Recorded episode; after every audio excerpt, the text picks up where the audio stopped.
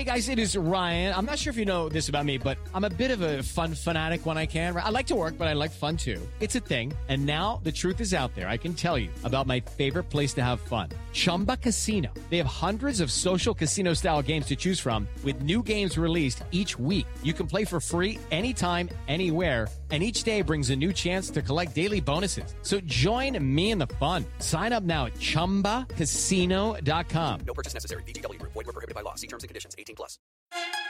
Impact of Influence, the Murdaugh family murders. This is the unfolding story of a powerful South Carolina family, the mysterious deaths they are linked to, and our quest to bring you the truth. Hello, friend. Cranking out a lot of podcasts as quick as we can because so much is happening in this trial. We want to deal with something very sensitive and graphic in nature, but important to the story. Doctor Riemer, who did the autopsy on Paul and Maggie Murdaugh, she took the stand. And I guess I should tell you that uh, Seton is in Walterboro right now. Hello, Seton. Hello. And you can reach out to us, Murdaugh Podcast on Facebook and Matt Harris Podcast at gmail dot com. Talk to me before we get into some of the actual audio from her testimony, the reactions of the jurors as they were seeing these very, very graphic and what I have been told, of course, they are under seal, but they were enhanced and very colorful as well. But the jurors' reaction to hearing this testimony. You know, I was talking to my friend who does the Pretty Little Lies and Alibis podcast, and she's covered a lot of murder trials, and she was telling me a lot of times the jury reacts much stronger to the pictures from the pathologist than they do to the crime scene photos because there's lighting, they're really up close to the injuries, and I think that is definitely what we saw. There were jurors who were shielding their faces. Um, in fact, at the, the pathologist apologized several times and said, you know, we know this is this is really tough stuff. And the, the judge took several breaks, I think, because the jurors needed it. Yeah, one of them was, you told me, was being even consoled by another juror. Um, so let's take a listen to the part of her testimony where she talks about Paul Murdaugh and were his hands up. So let me ask you about that. In your expert opinion, having done fifty-five hundred autopsies, is there any way that Paul's hands were up when he suffered that shotgun wound to the chest that you've been talking about? Um. No, they're, they're, the, the autopsy answers that question, that his arm was down by his side at the time he sustained this injury. So the point the prosecution is making, Paul, they're trying to lead us to believe either Paul knew the person or the person surprised, the shooter surprised Paul. Yes, no defensive wounds is what they're saying. Now, again, I warned you this next segment, very graphic.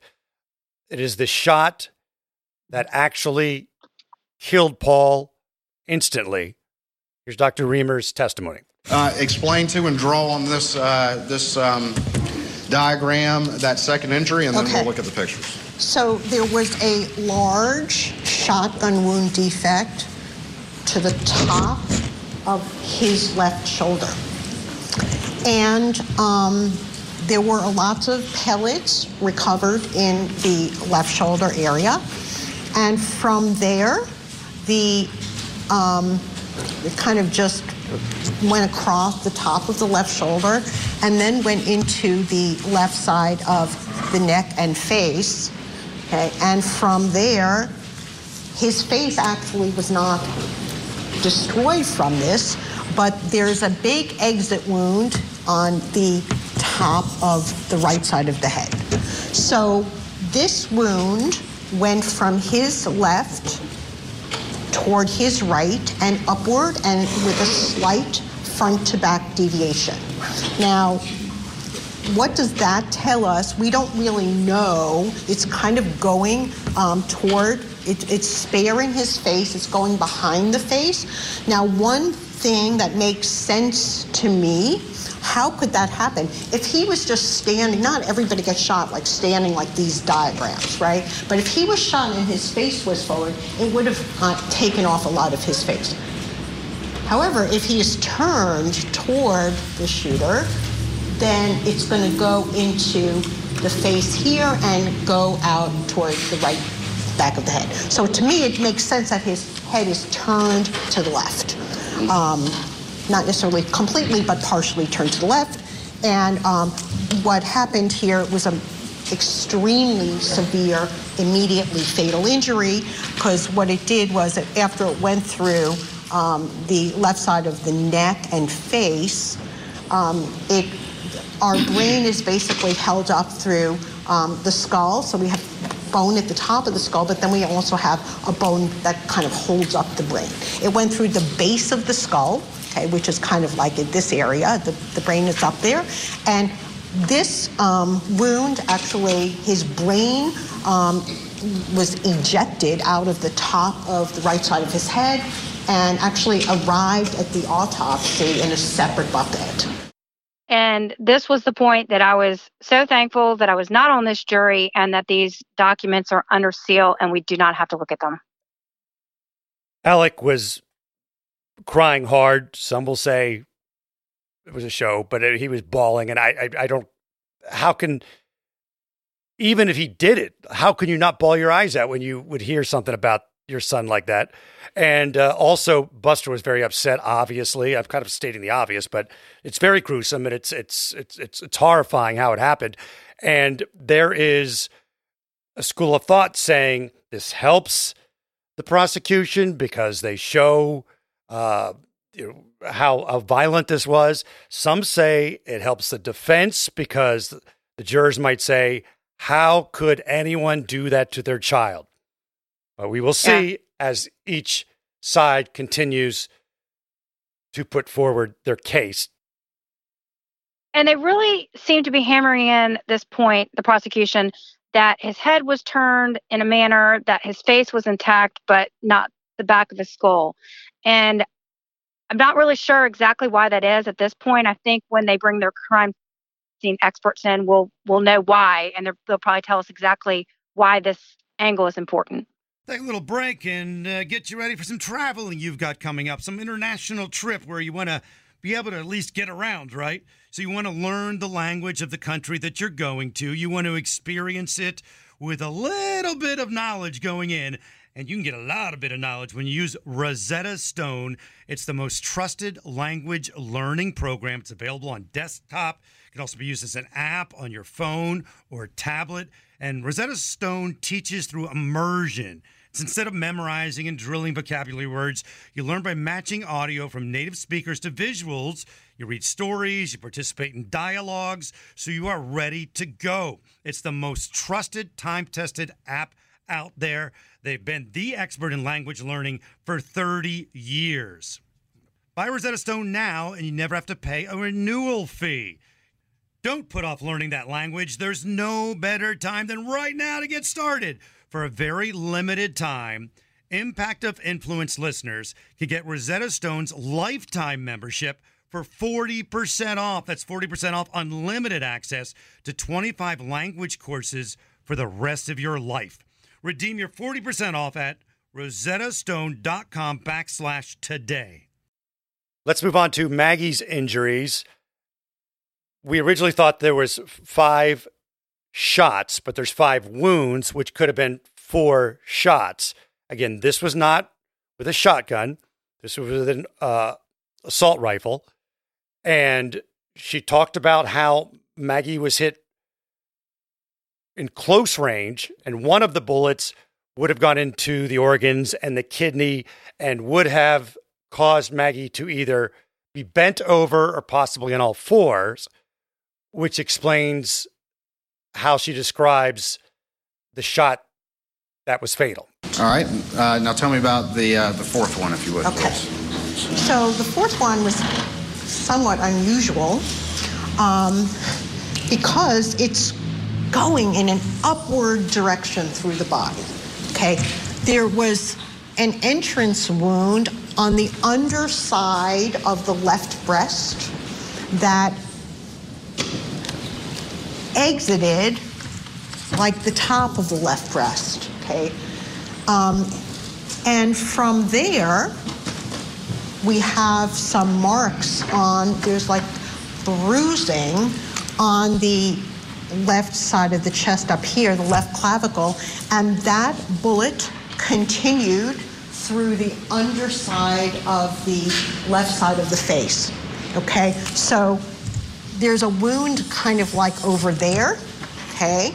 And it's, everything is kind of going up. So this was an exit, and then we have like a re-entrance, okay? So we have a series of defects. We have, this is an entrance, an exit, and then the bullet continued through the left side of the um, face and lower ear area and into her head. Okay, now in addition to just, that... Just real quick, uh, those first two wounds that you described, the wound to the abdomen and the wound to the leg, and those were both to the front of the body, is that correct? Correct. And they both both had a similar parallel trajectory, is that correct? Yes. Would those, either one of those wounds have been immediately fatal? No. All right. The wound you just described, how about the wound to the wrist? Would that have been immediately fatal? No.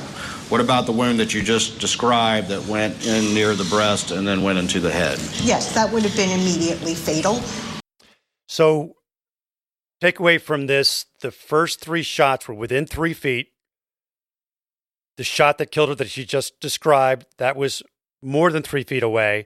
And then there was a second shot to the head that was really unnecessary at that point. And she described it as the shooter was circling Maggie at that point. Maggie was either bent over on all fours because of the pain from the shot to the, the, the kidney and the other organs. Seton? Yep. This idea of her being circled, obviously that sounds extremely terrifying. Uh, I would say the defense challenged this on cross, and I don't really know exactly where they're going to go with it. They're probably will have a better idea when they bring in their crime scene expert.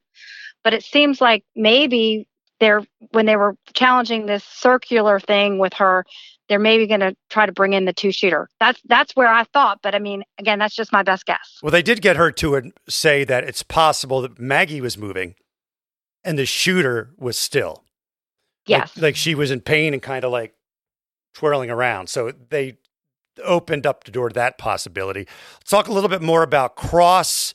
They, it seemed like Harpootlian, he pulled out some expert book thing, was trying to go with Paul's being a contact shot. Yeah, again, this was really, you know, confusing. I, I got hammered by saying confusing, but again, I will own it. I was confused about why he's saying this, and I can mm.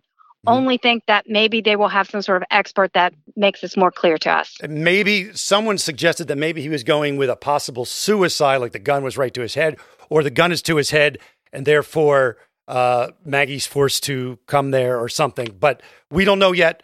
We know that the defense is going to have their experts come up and set out their plan as to how the shootings and the murders could have occurred. And I have heard that their expert that they've hired is world-renowned, supposed to be really good. We also have heard uh, through our friend Riley Benson from uh, Charleston T V that Alec Murdaugh may take the stand. Yeah, that's what what he says. I mean, I, I don't know if that's definite, but yeah, I think Riley and Andrew Davis oh, Andrew, from right. W S A V in Savannah also both tweeted that yesterday afternoon. So that would be a day I think everybody wants to tune in. Yes, we've got uh, a lot to deal with, so we cranked this one out. Um, Murdaugh Podcast on Facebook, Matt Harris Podcast at gmail dot com, and we'll talk soon, friend.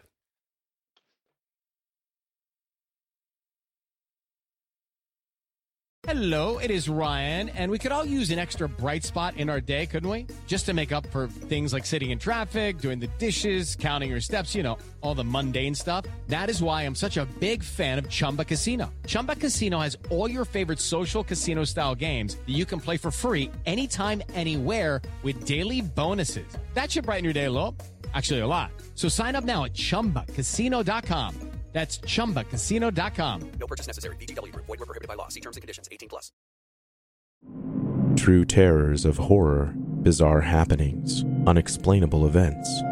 On our podcast, Disturbed, terror takes center stage. Each episode is a journey into the darkest corners of human existence, delving into bone-chilling tales of kidnappings, serial killers, maniacs, and the very essence of your worst nightmares coming to life on this weekly true horror show.